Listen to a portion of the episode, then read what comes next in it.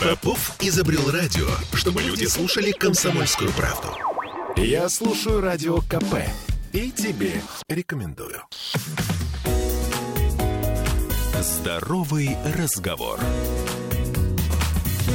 13.03 в Петербурге, и мы начинаем наш здоровый разговор. Сегодня мы будем продолжать тему лекарств и онкологии.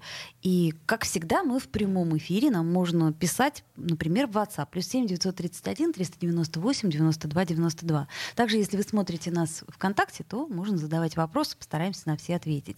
И сегодня в нашей студии Федор Моисеенко, заведующий отделением биотерапии Петербургского онкоцентра городского, доктор медицинских наук, врач высшей квалификационной категории категории, доцент кафедры онкологии Северо-Западного государственного медицинского университета имени Мечникова.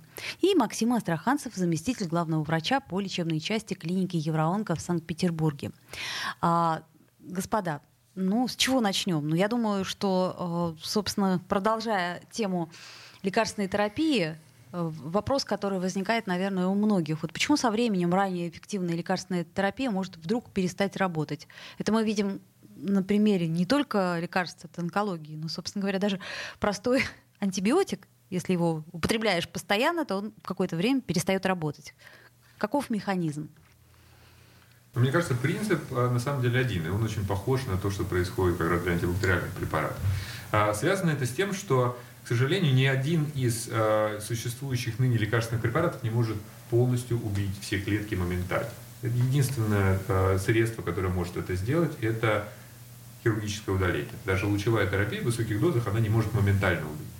Когда есть какое-то время воздействия, это позволяет опухолевым клеткам приспособиться под, это воздействие. А способности в принципе живых организмов, живых клеток приспосабливаться, они астрономически велики, поэтому мы выжили. И э, используя все возможные методы, все возможные, поближе к микрофону. все возможные угу. способы, которые есть и присущи клеткам, угу. э, клетки приобретают механизмы, э, приобретают, активируют механизмы, которые позволяют им выжить вот в этих изменившихся условиях, когда на них воздействует какой-то препарат. Ну, я так понимаю, что тут имеет значение длительность лечения?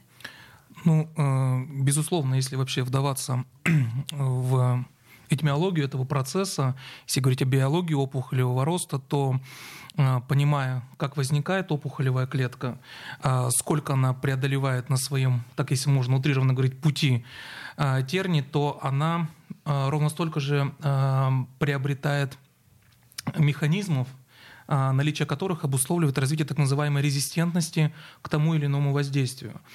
И, а, безусловно, а, чем дольше идет воздействие того или иного препарата на опухолевую клетку, тем быстрее тем увереннее она приобретает, набирает, скажем так, мышцы, чтобы противостоять этому препарату. Потому что образовавшись в организме, она единственную свою цель перед собой ставит только жить э, только жить, размножаться, увеличивать объем опухолевой массы.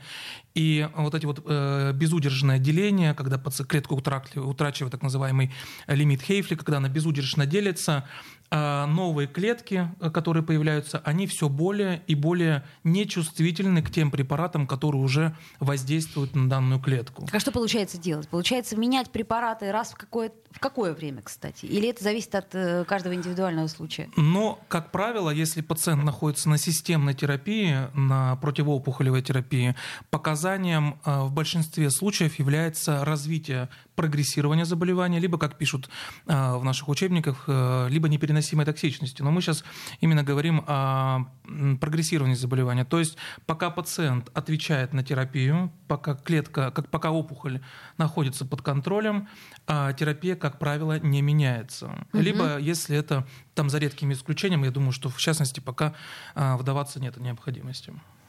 Понятно. Я, если позволите, добавлю немножко. Конечно. Основной принцип лекарственной терапии, он существенно изменился в течение последних 30 лет.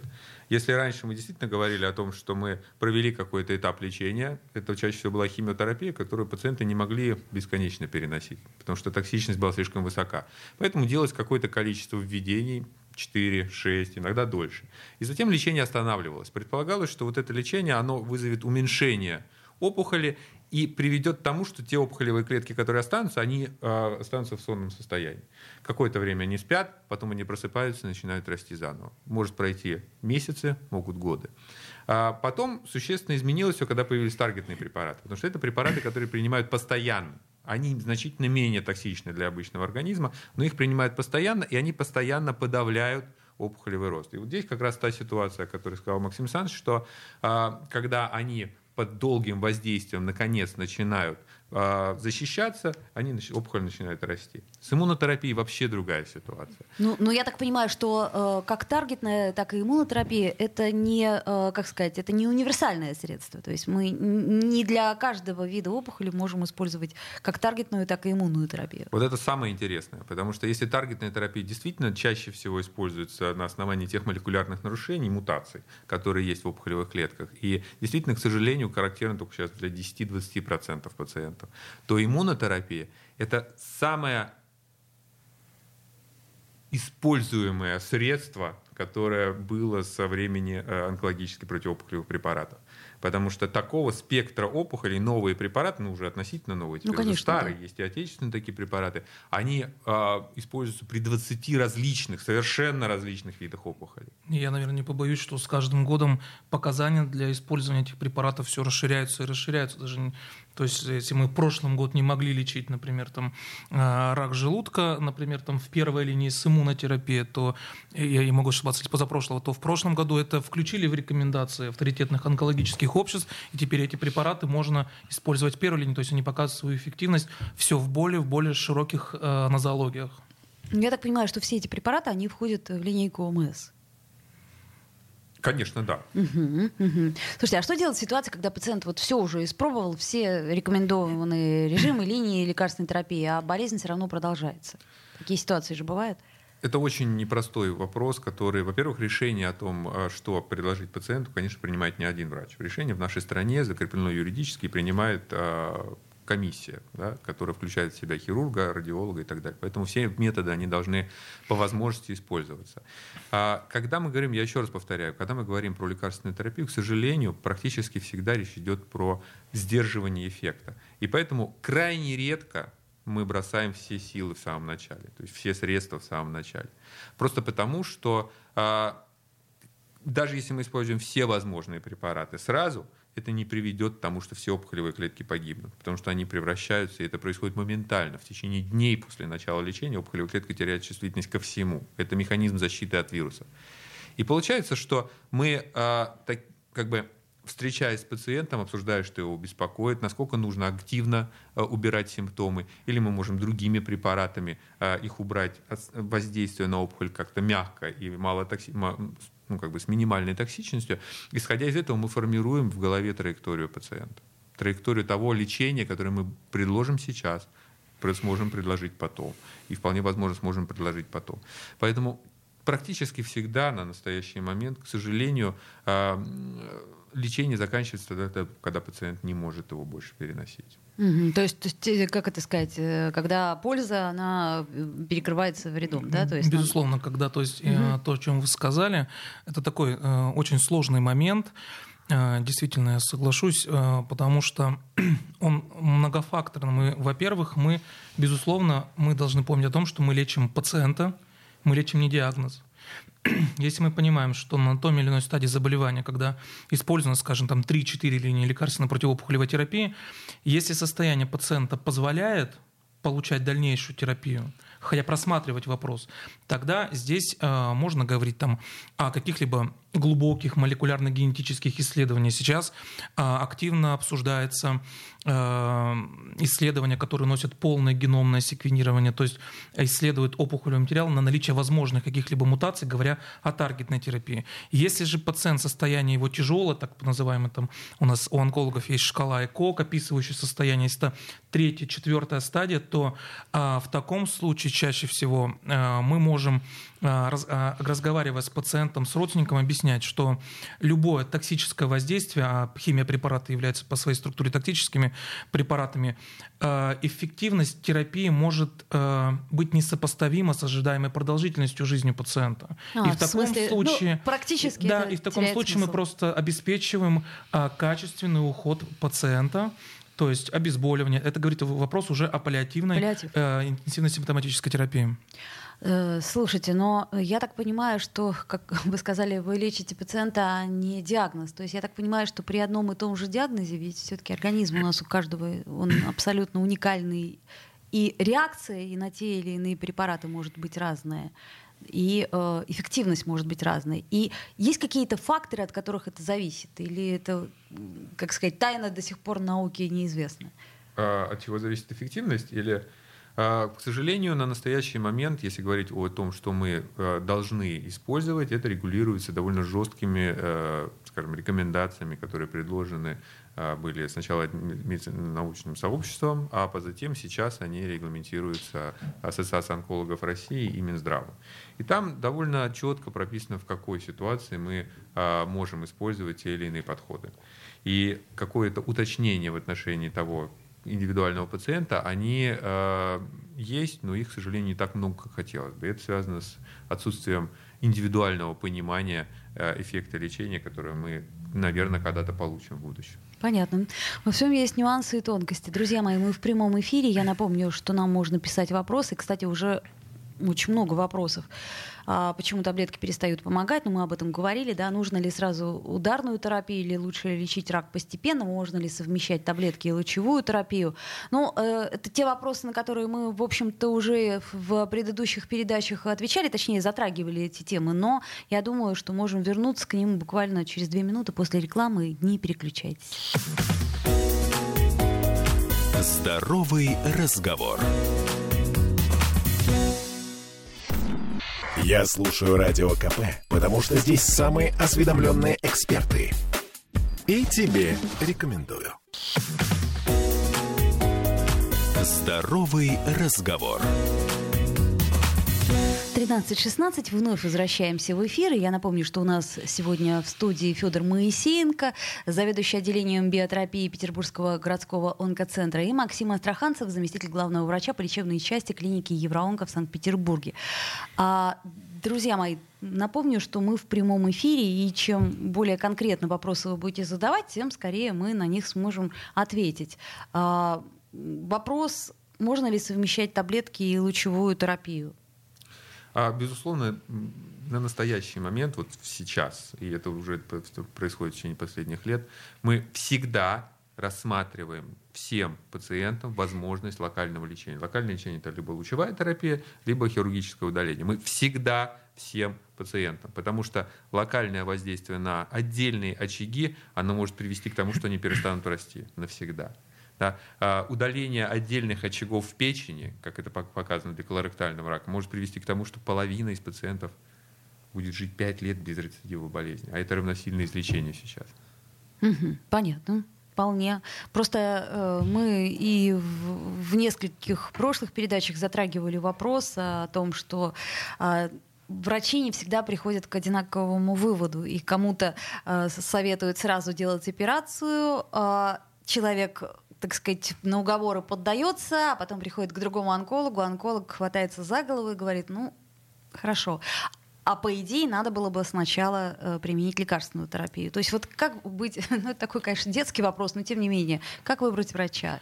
Мы много раз задавали этот вопрос себе, много раз задавали этот вопрос вам, как специалистам. На, на прошлом выпуске мы с Рашидой Вахидовной очень красивую э, вещь сказала Рашида Вахидовна, то если пациент придет к химиотерапевту, назначит химиотерапию, хирург да. назначит операцию, лучевой терапевт назначит э, лучевую терапию. Действительно, это очень сложный вопрос. И, наверное, э, коллеги, кто нас слушает, э, ну, может согласятся со мной, что проблема на самом деле в России это есть.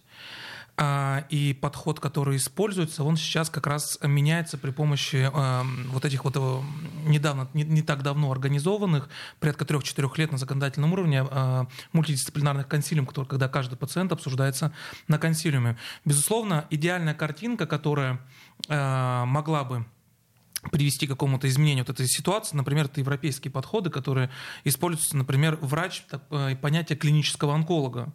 То есть это специалист, который определяет основные векторы движения, основные векторы направления а, в лечении пациента. То есть по логике вещей пациент должен обратиться к врачу-онкологу клиническому, который, имеет, имея компетенции определенные, может сказать, что пациент, вот, например, там, у тебя со второй стадии рака желудка, а, это огромный бич в настоящее время, что, например, а, некоторые хирурги без, без, без, видимых причин, например, на первом этапе выполняют операцию, хотя по данным ряда исследований доказано, что эффективность эффективность предоперационной, там, а, переоперационной химиотерапии до операции, после операции значительно а, выигрывает в показателях общей выживаемости.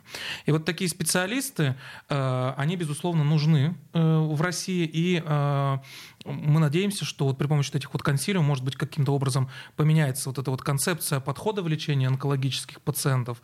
А так э, понять, э, как найти хорошего пациента, ну, я думаю, что это какой-то даже, наверное, больше риторический вопрос. Понять по глазам, по жестам врача, как он относится, как улыбается, насколько он заинтересован. Пациенты, как говорил мой э, коллега, врач лучевой терапии, с чего вы взяли, если врач лучевой терапевт нет, нет возможности поговорить с пациентом даже 5-10 минут, с чего вы взяли, что что он вас хорошо полечит на аппарате там, на линейном ускорителе. Ну, тут я согласна. Но просто я представляю себе тут когнитивный диссонанс в голове у человека, который и так-то узнал не слишком хорошую новость, но и еще ему разные специалисты э, не то что советуют, а как это предписывают срочно три, например, противоположные способы лечения. От Мне, оперативного до лучевого. Мне кажется, принципиальная особенность э, в нашей стране, и она, слава богу, уходит у молодых людей, она заключается в ответственности за то, что происходит. Какой бы врач ни был, он, конечно, несет ответственность за то, что он делает. Но ответственность за здоровье все равно это то, что всегда остается с пациентом. И поэтому э, конечное решение о том, где лечиться, у какого врача лечиться, это не директива партии, не директива администрации, не директива там, системы здравоохранения. Это решение пациента. И самое главное, что мы должны инкорпорировать в нашу систему оказания медицинской помощи, это безусловно возможность получения второго, третьего, пятого, десятого мнения другого специалиста. Потому что, как правило, это мнение, оно более четкое, оно более, потому что оно уже основывается на всех проведенных э, обследованиях. Да? То есть доктор говорит, я вот в этой ситуации признаю такой вариант, но есть еще и другой вариант. И дальше по совокупности вот каких-то обсуждений у пациента формируется какое-то собственное ощущение. Но, конечно, и э, на основании собственного анализа ситуации, возможно, литературы, возможно, других источников. То есть все-таки вы считаете, что имеет смысл э, пациенту самому как можно больше интересоваться той проблемой, которая у него есть, и, ну, условно говоря, вред или польза от интернета? Я приведу вам один пример. Uh-huh. В 80-х годах а, было показано, что те пациенты, которые идут на участие в клинических исследованиях, на в изучении лекарственных препаратов, а, у них достигаются значительно более хорошие результаты, чем у тех, кто идет по проторенному пути. Почему?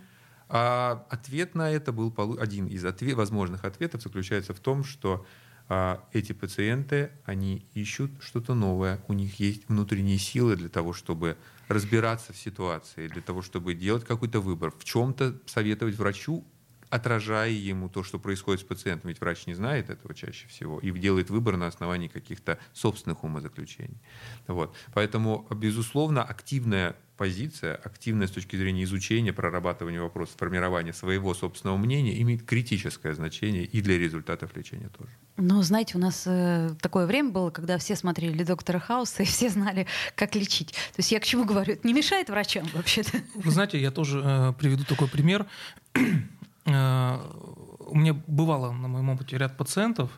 Э, я абсолютно согласен э, с коллегой о том, что пациенты должны читать, они должны интересоваться современными методами лечения.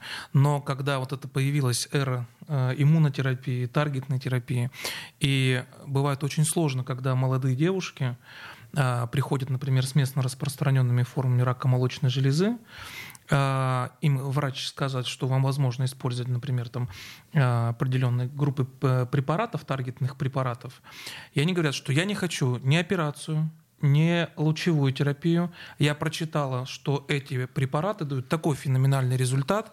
Я вот прочитала, там Мария Ивановна из Саратова пролечилась у нее вот. полный потомоотвоз. Одна бабушка То есть сказала. Это вот э, очень тонкий момент иметь правильный коннект между пациентом и врачом, когда врач может э, направить пациента, от, от, от, отфильтровать ту информацию, которую пациент нахватался из э, интернета и поставить на путь истины. Ну, то есть, грубо говоря, важно. Грубо говоря, у врача должно быть время выслушать весь Безусловно. тот бред, который пациент собрал из интернета и сказать, ну, знаете, вот это вот спорно, вот это вот может быть. Это одна из частей. Вторая часть — это роль э, масс-медиа и средств массовой информации. Конечно. Потому что тот уровень, на котором у нас официальные источники, официальные э, средства коммуникации с пациентом доносит какую-то информацию, он, конечно, находится на значительно более низком уровне, чем то, что могут себе позволить какие-то сайты, которые продают, не знаю, что-то. В том-то и дело.